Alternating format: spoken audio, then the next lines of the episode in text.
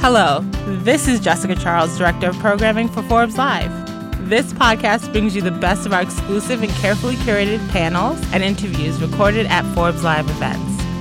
We go all around the world and, in a way, bring the magazine to life.